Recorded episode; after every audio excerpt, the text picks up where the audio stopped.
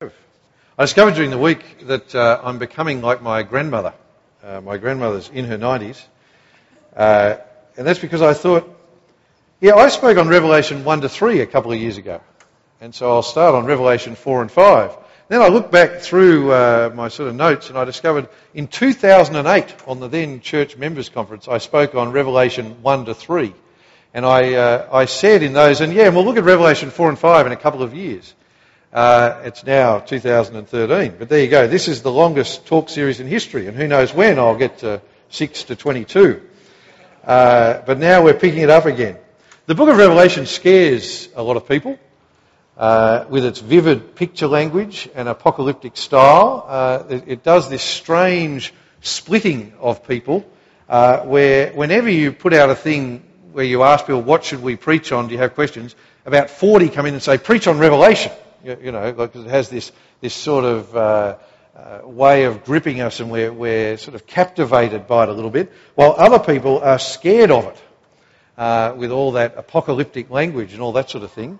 Uh, and it's really sad in many ways that sometimes people don't teach on Revelation because it has sometimes split churches apart.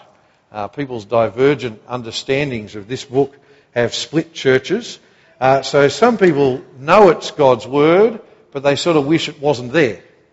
Uh, that's sort of the way some people stick, you know, they sort of think, I'll stick to the safer ground of the Gospels and, and Paul's letters. But that's sad, and especially if it meant we never looked at these two chapters, Revelation four and five. I love these chapters because they give us an insight into, I think, the glory of God. Because what they do is they give us a glimpse into the throne room of God in heaven. That's what they do. They give us that glimpse. So let's look at it together. Thanks, Mark, for reading it out. It's not an easy passage to uh, to read, that one. So I'll just open my Bible to Revelation four as well.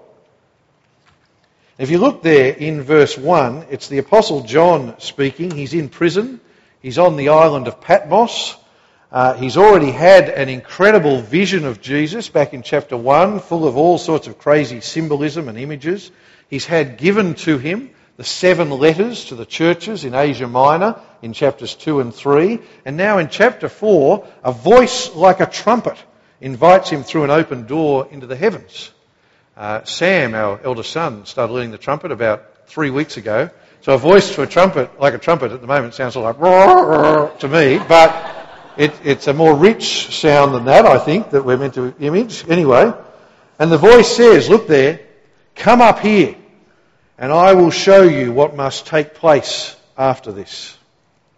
Uh, the future uh, and the destiny of humanity, and especially of God's people, in fact of all of history, is to be played out for John, like a movie, uh, is what's being told to him here. And at many points it's going to be like a horror movie. If you read from uh, Revelation six right through to Revelation twenty-two, at many points it's a horror movie. It's not going to be pretty. So I think it's sort of like before that happens, before I give you these visions, John, I'm going to give you a glimpse of heaven. I'm going to give you a glimpse of where it finishes, if you like, a glimpse of the glory of God. I think to make him realise that whatever happens, God is in control and God is glorious. If you look there at verse two, uh, it says that he was in the Spirit. We're not told what that means. Uh, but, I, but it seems that John knew that what he was seeing was not just a dream. Uh, what he was seeing was not just the result of the bad falafel at, at lunchtime. Uh, what he was seeing was inspired by the Holy Spirit. That's what he wants us to know. So here he is. He's taken by the Spirit up into the heavens, and this is what he sees.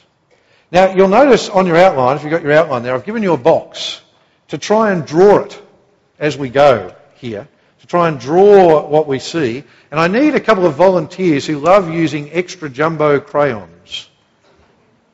Sophie, do you want to be my volunteer? No? Oh, either Sophie. Actually, there's two Sophies there. Does someone near the front want to be my volunteer who loves drawing? It, they don't have to They don't have to love crayons. They can be older. Have we got a drawer? Who? Someone, volunteer someone you know who's good at art.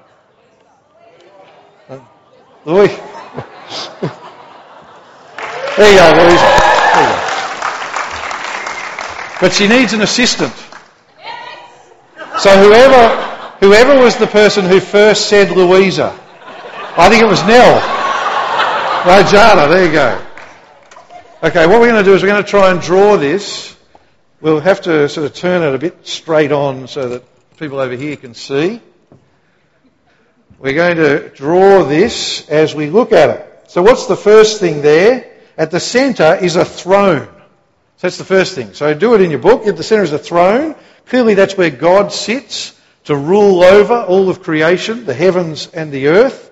But do you notice how John doesn't even try, or perhaps even better, he doesn't dare to try to describe God? So don't put God on the throne yet, because what he says is, look there, the best he can do is, is say he looked like jasper and carnelian stones. Have a go at that. Uh, jasper and carnelian stone with a rainbow that looked like an emerald around him. Try that one. Any ideas on jasper, the colour? Yeah, just do your best. Jasper and carnelian stone with a rainbow that looked like an emerald around him. Uh, maybe, just maybe, that's sending us back to Noah. I think more than maybe, it probably is. It's a reminder to us that this is the God who keeps his promises. Remember how the rainbow reminds us that God keeps his word. Then around the throne, in a circle, facing towards God, he says there are twenty-four other thrones. With twenty-four elders sitting on them. Just do your best, ladies. It's all right. Uh, so twenty-four thrones with twenty-four elders, and I think that's showing the full people of God from both Old and New Testaments, the twelve tribes of Israel, the twelve uh, sons, if you remember, from the book of Genesis, and the twelve apostles seated together around the throne of God, worshipping God. But more important than that is that they are dressed in white and they wear crowns on their heads. I think what we're meant to see there is that they are pure, that they've been washed clean by, by the blood of Jesus. That's why they're dressed in white. And the crowns, well, they show that they've won the battle. They show that they've been victorious. They've persevered in the faith against all opposition. They've kept trusting God, so now they sit with him in the heavenly throne room. Uh, so that's the start. How are we going on our picture? It's looking great. Look at that. But it's not just a beautiful picture. It's going to get harder still. Uh, it's not all jasper, carnelian and rainbows. I don't even know what jasper and carnelian look like, but it's a scary picture too if you look there. He talks about how there's thunder and there's lightning coming from the throne. Uh, and if you remember, thunder and lightning are associated with when God came on Mount Sinai with the presence of God. But also I think it's meant to remind us or make us realise that the God who sits on the throne is the God of judgment. It's the God who judges. There just keeps being more to the picture. Keep going, ladies. There's the seven fiery torches. They represent the perfect and complete Holy Spirit. And then it says there is something. I hope you guys are all drawing this on your books, not just laughing at them. Come on. I'll check later. You'll get a pass mark. Yes. Then it says there is something like a sea of glass. Uh, It's hard when they, it's not even, it is a sea of glass. It's something like a sea of glass. Later in Revelation, the sea is the place of evil. Uh, the sea is the centre of evil, and, and the lake is the place of punishment. And we know that often in the Bible, to be cast into the stormy sea is to be under the judgment of God. So you think of Jonah in, in your Old Testament. You think of, do you know that story where Jesus cast the, the evil spirits into the pigs? And then what happens? The pigs run off down and are killed in the Sea of Galilee with the demons inside them. But here in heaven, the sea isn't turbulent. The sea isn't a place of judgment. It says the sea is like glass. It looks like crystal. It's peaceful and still. So as John was giving us that picture, and as you're watching these guys draw this, I was hoping we'd get a worse artist than Louisa, because it's actually looking quite good there. But and her assistant. Thanks, Janet. Yes. Your, your, your treasure's in heaven. Uh, but did you, as we do it, the thing you find is it's actually impossible to draw, isn't it? It's sort of just a mess. You, you can't draw this. Uh, during the week, well, actually a couple of weeks ago, I sat down and I tried to draw it. And after about twenty pieces of paper had been thrown at my bin, you know, scrumpled up and thrown, I did the next best thing. Ladies, you can sit down now and leave us with this remnant of your uh, your artistic endeavours.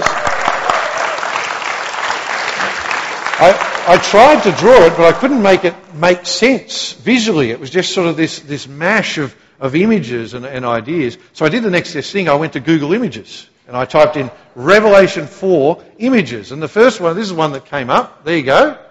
I think Louisa's and Jana's is better, isn't it? But anyway, but you can see it doesn't quite capture it, does it? It's a good attempt, but it doesn't quite capture it. So then another one came up. And this one was just a bit lame. I thought, if, if that's the throne room of God, then, I mean... And then when the next one came up, a picture of Lara Croft Tomb Raider, uh, Raider I, I thought, well, I'm really not on a winner here, so I, I don't know why that came up. But you see, that's the thing, isn't it? Uh, we probably can take off the picture of Lara Croft Tomb Raider. It's probably not that edifying, actually, but, uh, but that's the thing, isn't it? I think this isn't meant to be a literal description that you can paint a picture of. Uh, John is trying to capture in words something that is uncapturable, if that's a word. Uh, he's trying to capture how amazing, how awesome, how indescribable, how glorious it is to stand in the heavenly throne room before the God of the universe. See, the right response is less to picture the detail and more to get the vibe. With apologies to Dennis DeNuto at, at that point. It's the vibe, it's Marbo. Well, well here, the, the vibe is it's glorious, it's wonderful. It's indescribable. But let's go on. Uh, and if you turn your page in your outline, it gets even harder to picture the next bit because now we come to the four beasts. So again, uh, try to picture it. Four living creatures, one like a lion. It's not a lion, it's like a lion, perhaps symbolising nobility and kingship, perhaps. The second, it says, is like a calf, or better, a, a young ox. Uh, perhaps symbolising strength. The, the third is like a man, perhaps the wisest and most intelligent of the animals, in theory at least. The fourth like an eagle, perhaps representing the greatest of the beasts of the air. Or perhaps those four animals are meant to represent the four different realms of the creation of the, of, of the animals, humanity, the wild, the sky and the tame beasts. And do you notice he has to say that these things are like each of these animals? Uh, it's not that these were a man and a lion and an eagle and an ox. They're like that. Again, my Google search couldn't give me anything very helpful. Here are some attempts from uh, Google Images. That's of the eagle. I don't think it quite captures it. It was probably the best I could find. What's the next one we had there? There, there they are, but they don't even bother trying to really capture them. They just sort of say, well, let's have heads of those four animals. Uh, and then my next one was my favourite. It was from the Lego Bible, and that's the lion. But it hardly instills fear and awe in you. Uh, we can leave that one up just to remind us of what's going on. But they don't get it, do they? And they don't get it because no lion, no ox, no man, no eagle we've ever seen is covered with eyes on front and back. Uh, you can't, you can't even make that work on an animal. Uh, and no lion or ox or man or eagle we've ever seen has six wings, especially with eyes on the outside and the inside of each of the six wings. And, and I think the eyes, by the way, are, are sort of signifying their level of insight, their level of discernment and knowledge. But again, what is important, I think, is what they are doing. That's what's important. These four powerful, glorious, insightful sort of representatives of God's created order, what do they do? Look at verse eight. Day and night, they never stop saying, Holy, holy, holy, Lord God the Almighty, who was, who is, and who is coming. And this is where we come to our point. We've sort of had a, had a bit of fun, but now this is where we come to the point. What do they do? They glorify God day and night. That's what they do. And what are the things they focus on that make God worthy of glory? Well, their focus is what you might call the who he is of God. That's what they focus on. So look there, I've put three headings on your outline. The first is, God is holy. That's why they glorify him. What does that mean? It means that God is separate from all other things. He alone is God. There is no other. Uh, in one sense, that captures everything. You don't need to say anything else about the glory of God. He is separate because he alone is all-knowing, all-powerful, all-loving. But most of all, God's holiness refers to his purity. That's what it's on. In him there is no sin. In him alone there is no evil. He is pure in every way. So that's the first part of who he is. God is holy. The second thing there they focus on is that God is the Almighty. What does that mean? If I can stretch you a bit by using some big words at this point. Uh, it's funny, sometimes people turn off when you use big words. Uh, but surely it's worth stretching our mind a little to know God better, I think. Some people become experts in their work fields while remaining babies in terms of their Christian knowledge. Uh, you know, their Christian knowledge of God stays at a Sunday school level. A simple faith is all you need to save, but there is nothing pious about keeping your faith simple. Uh, I want to challenge you here, so part of that is learning these big words, but more importantly, importantly, what they mean. So what does it mean that God is almighty? Well, it means he is sovereign, first of all.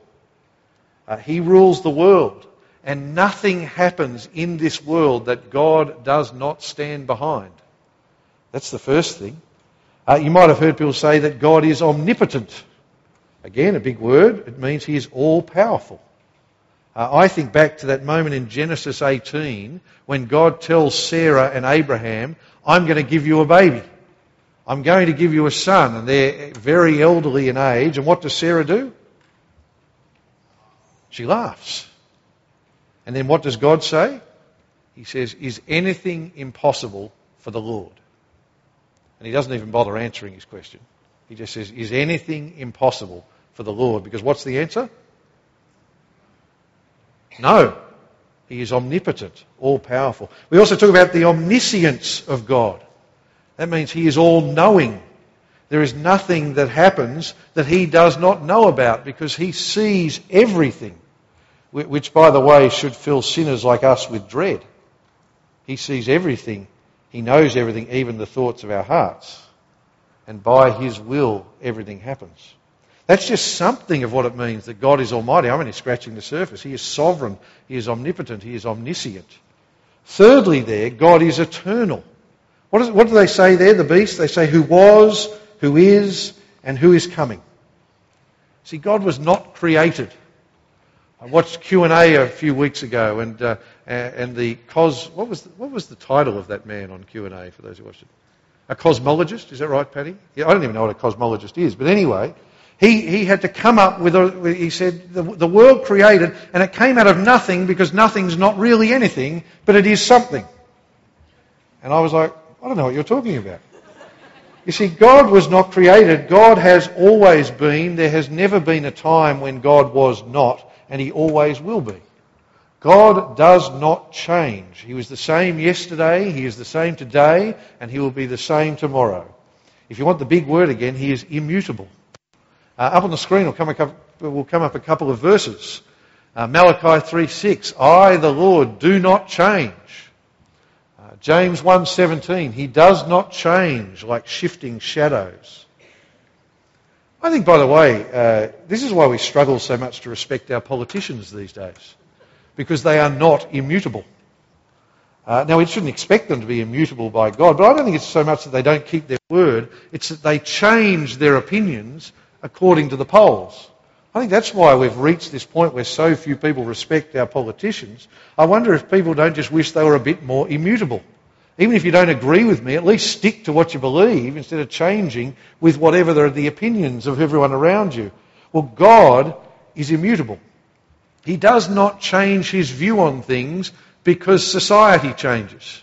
He does not change his view on what is right and wrong because our world has changed its view on what is right and wrong. And because God doesn't change, that means he is totally consistent. He is trustworthy. If he says it, it happens. We never have to fear that God will renege on his promises. So God is holy, God is almighty, and God is eternal. And all of those things added up together, they add up to what we call the glory of God. He is holy. He is almighty. He is eternal. Sometimes when you're teaching kids uh, in Sunday school, you create a healthy competition amongst them. I say healthy, it's often unhealthy. I've seen it at Kids Plus, where kids want to outshine the others in expressing their love for Jesus. Uh, and it's nice when peer pressure is in that direction rather than towards smoking, drinking and drugs. But anyway, uh, but I love what happens next here in Revelation four. It's like this healthy competition in heaven. Uh, because if the living creatures represent all of creation, the twenty-four elders represent God's people, and they don't want to be outdone. Look from verse nine. It says, whenever the living creatures give glory, honour and thanks to the one seated on the throne, the one who lives forever and ever, the twenty-four elders fall down before the one seated on the throne. It's like sort of, if you're doing it, we're doing it too. And they worship the one who lives forever and cast their crowns before the throne. I love that image. Uh, they fall down and they cast off their crowns before the throne of God. There used to be a Christian band called Casting Crowns, didn't they? I look at the musicians over here. Are they still around? There you go.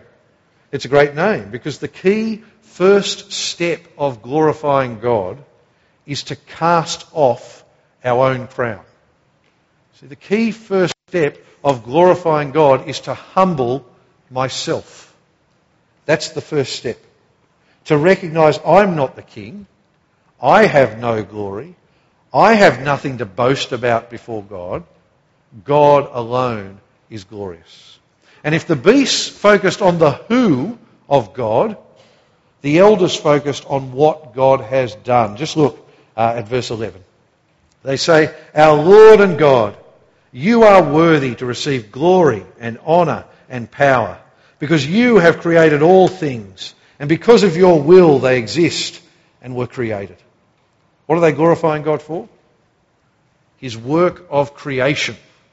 That's what they're glorifying for. When we look at the universe, when we look at the world around us, the correct response is to cast off our crown and give glory to God. The psalmists know this. If you want to see this, just read the Psalms. Look at Psalm nineteen, verse one. I think it's on our next slide. It says, the heavens declare the glory of God, and the sky proclaims the work of his hands. Uh, or Nehemiah in chapter nine, verse six. It's going to come up in a second. It's on your outline as well. You alone are Yahweh. You created the heavens, the highest heavens with all their host, the earth and all that is on it, the seas and all that is in them. You give life to all of them, and the heavenly host worships you. See, the fact that God created all of this. Walk outside today and look at those blue skies. God created that. And I'm very thankful for it, as is Brendan, who's organising the afternoon activities. But God created all of this out of nothing. And that means he is glorious. And he is worthy of our glorification. But you notice he didn't just create it and let it go. It's not just that he made it that makes him glorious. Look there in verse eleven. It's by God's will that things continue to exist. God sustains all of creation. Everyone just put your pen up above your head like this. I don't want you to think like you're at the Hillsong conference or something, but that's all right. The, um, put your he- hand up there, then drop your pen, but not on your head. Why did that happen? Why did that pen drop? Because you let it go. Thanks, David. Yeah. Someone here could explain to me it's the laws of physics. There's something that I've forgotten from year twelve where E equals something by something squared by something or something like that. But you see, the only reasons the laws of science work is because God is behind them. If God decided that the pen would stay in the air, he could change the laws of physics and make it stay in the air. The only reason the bird, or the plane for that matter, stays up in the air, yes, there's science on one hand, but the only reason in the end is because God made it that way. That's the way it works.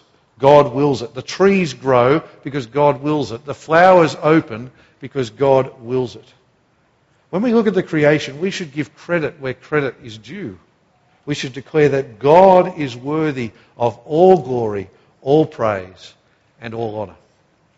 Have you noticed how increasingly God is not given the glory he deserves for his creation? Uh, people want to replace the glory of God with the beauty of science. Have you noticed that? I was on that Q and A program again a couple of weeks ago. It only gets me angry watching the show. I don't know why I do it. Anyway, uh, they've replaced, people replaced the glory of God with the beauty of science. The discipline of science only grew out of the discipline of theology. That's just history. The only reason that people came up with the idea of science is because they thought there is a God who gives order to the creation. The very basis of science is that God created an orderly world. Science is only beautiful in so much as it tries to capture the glory of God shown in his creation. It's even more subtle than that, by the way, that move to take God's glory away. Listen to what they write on my water bottle. I noticed this as I was having a drink of water before. It says, this is uh, new, pure spring water. Water, it's not actually, it's out of my tap, but the bottle is new, pure spring water. Water sourced from pristine Australian springs, pure with a natural balance of minerals, the way Mother Nature intended. We know it's trivial, but Mother Nature didn't intend anything. God intended everything. And the thing is, no one at New Pure Beverages actually believes in Mother Nature. Because no one, does anyone believe in Mother Nature? Probably some pagan religion. Anyway, you see, it's all part of humanity's desire to take God's glory away from him. That's what it is. And while that's, uh, that's you know, just a small thing, that's what it is. See, by referring to good old harmless Mother Nature, who no one believes in, well, then we don't have to admit that it's God who made it all, and it's God who put it there, and it's God who deserves the glory. See, Satan uses myths like that to steal God's glory. As I say, that's a petty thing, but this isn't. See, when we talk about the beauty of the world, let's talk about the creation. Talk about the creation, because it's not an accident, and God deserves the glory. Better still, talk about the Creator. Talk about our God. He created it. He sustains it. So he deserves the credit for it. I'm going to pause there, and we're going to come back to chapter five after morning tea. Uh, but just as we close, the last thing there on your outline, I just want us to come up with our preliminary answer from Revelation four to the question we started with. How do we glorify God? This is a picture of heaven. This is our future. We will join with the elders one day. So how do we glorify God? You, you might say we glorify God by our godliness of life, by living godly, repentant lives. And that's true. That's true. Uh, you might say it's by singing and by our music. We're going to do it in a minute. Uh, we glorify God by joining together in song, and, that, and that's true. Uh, you might say it's by our acts of service. We glorify God by serving others in the world, and that's true as well. But it's not primarily any of those things. See, fundamentally, we glorify God by knowing the truth about him and declaring it to others. That's how we glorify God. We glorify God by declaring who he is to the world. He is almighty. He is holy. He is eternal. And we glorify God by declaring what he has done and what he is doing in the world. See, our godliness of life only brings glory to God if people know the God we are living to serve. Our music only glorifies God if people know, mainly through the words we sing, about the God we glorify. Our acts of service only glorify God if people know the God who we are serving and why we are serving him. Most fundamentally, Revelation four reminds us that we glorify God by declaring to one another and to the world who he is and what he has done. And that is why he made us. Uh, our prayer to close is going to be in song as we sing that God is worthy of all praise. And then we're going to be seeing a couple of videos about some people who are glorifying God.